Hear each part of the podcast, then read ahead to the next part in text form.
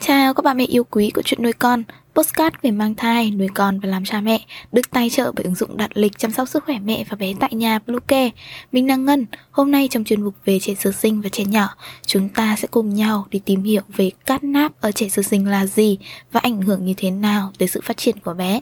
Chúng mình sẽ quay trở lại ngay sau đây.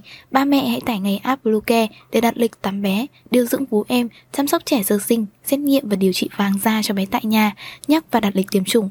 Ngoài ra, Bluecare còn cung cấp các dịch vụ xét nghiệm níp lấy mẫu tại nhà, massage mẹ bầu, chăm sóc mẹ sau sinh, thông tắc tia sữa, hút sữa và rất nhiều dịch vụ y tế tại nhà khác.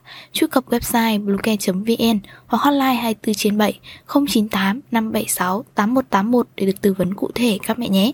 Các mẹ bỉm sữa hiện đại chắc chắn không còn xa lạ về thuật ngữ cáp náp khi tìm hiểu về các phương pháp nuôi dạy con, đặc biệt là các giấc ngủ.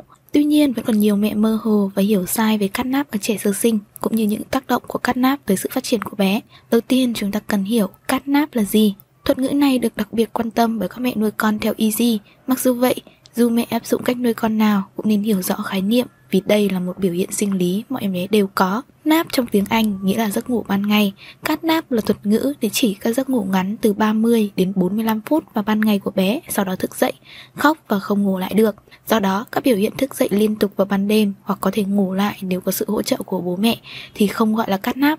Đây là ngộ nhận thường thấy bởi bố mẹ khi tìm hiểu về giấc ngủ của bé, dẫn tới những sai lầm nối tiếp khi tìm kiếm cách khắc phục. Cắt náp thường xảy ra từ tuần lễ thứ 6. Khi có biểu hiện cắt náp ở trẻ sơ sinh, bố mẹ có thể hiểu rằng giờ giấc sinh hoạt của bé đang có vấn đề và cần được điều chỉnh. Những nguyên nhân gây ra cắt náp ở trẻ sơ sinh Đầu tiên là vào chu trình ngủ quá sớm, cũng giống như người lớn sẽ rất khó ngủ nếu chưa đủ mệt. Trẻ sơ sinh ở tuần lễ thứ 6 trở ra cũng cần thức đủ lâu để cảm thấy mệt và cần ngủ. Nếu mẹ để bé đi ngủ quá sớm sẽ khiến bé bị cắt náp. Trong trường hợp bé vẫn duy trì các giấc ngủ dài thì khả năng cao sẽ dẫn đến bé ngủ đêm kém, thường xuyên tỉnh giấc và khó ngủ lại. Thứ hai, bé bị mệt do thức quá lâu. Trong một số trường hợp không đảm bảo được môi trường ngủ phù hợp như nhà có khách, cần di chuyển hay đi du lịch, bé rất dễ bị cắt náp. Điều này xảy ra do bé bị thức quá lâu khiến não bộ bị ức chế, gây khó khăn trong việc chuyển giấc. Lúc này, dù bé mệt và muốn ngủ vẫn rất khó vào giấc trở lại. Những lúc như vậy mẹ cần tìm cách để khắc phục như làm tối không gian bé nằm, sử dụng tiếng ồn trắng hoặc tí giả để làm dịu thần kinh cho bé. Ngoài ra, mẹ nên cân nhắc việc di chuyển, đi du lịch phù hợp với giờ giấc sinh hoạt của con. Tiếp theo là bé quá đói hoặc quá no. Tình trạng bé bị ăn lắt nhất rất thường gặp ở các mẹ nuôi con bản năng và đọc sai tín hiệu của bé. Cứ thấy bé khóc là mẹ cho bú, khiến cho bé luôn trong trạng thái nửa no, lâu dần thành thói quen đòi tim mỗi từ 1 đến 2 tiếng, cho bé ăn đủ no và kéo dài khoảng cách giữa các bữa ăn sẽ giúp giấc ngủ của bé tốt hơn, không bị gián đoạn bởi thói ăn vặt. Các bé háu ăn khi ăn quá no sẽ dễ bị đầy hơi, khó tiêu, đau bụng. Khi cơ thể khó chịu sẽ phát ra tín hiệu đến não khiến bé dễ tỉnh giấc, khó ngủ. Đây cũng là một trong những lý do phổ biến dẫn đến hiện tượng cắt náp ở trẻ sơ sinh. Để khắc phục tình trạng này, mẹ vẫn nên vỗ ở hơi cho bé thật kỹ cũng như giảm lượng bú cho bé ở lần sau.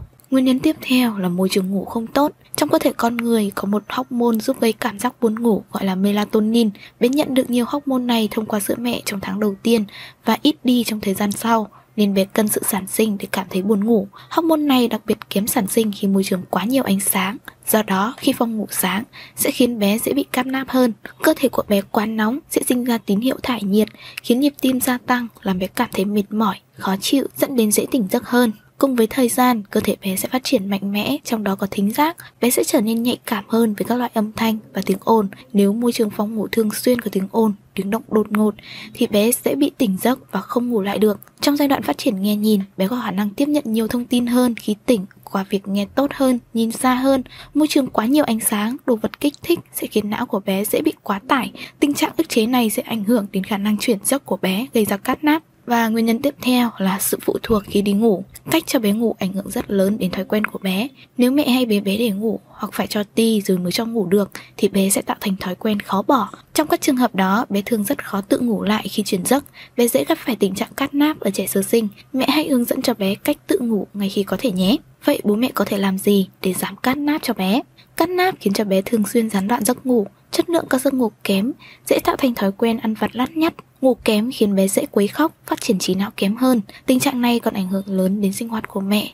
Khi mẹ gần như không có thời gian làm việc gì khác, lịch sinh hoạt đảo lộn gây mệt mỏi, áp lực, bố mẹ có thể nghiên cứu trình tự ngủ của phương pháp Easy để có kiến thức giúp tạo thói quen sinh hoạt, giờ giấc sinh hoạt phù hợp với từng giai đoạn phát triển của bé hơn. Việc ấn định các bữa ăn, giờ chơi, giờ ngủ cũng giúp cho mẹ có thể sắp xếp các công việc trong ngày tốt hơn, có nhiều thời gian để nghỉ ngơi hơn. Khi bé khó chuyển giấc, bố mẹ nên tìm cách cải thiện môi trường ngủ, giảm kích thích, chấn an bé bằng cách vỗ về, sử dụng tì giả, khăn quấn để giúp bé.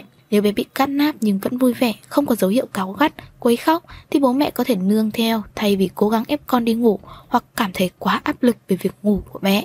Hy vọng rằng những chia sẻ vừa rồi hữu ích với ba mẹ. Hãy ủng hộ chúng mình bằng cách đăng ký, theo dõi podcast của chuyện nuôi con trên các nền tảng như Spotify, Google Podcast, iTunes, YouTube, TikTok và Facebook nhé. Xin chào và hẹn gặp lại trong những số tiếp theo của chuyện nuôi con.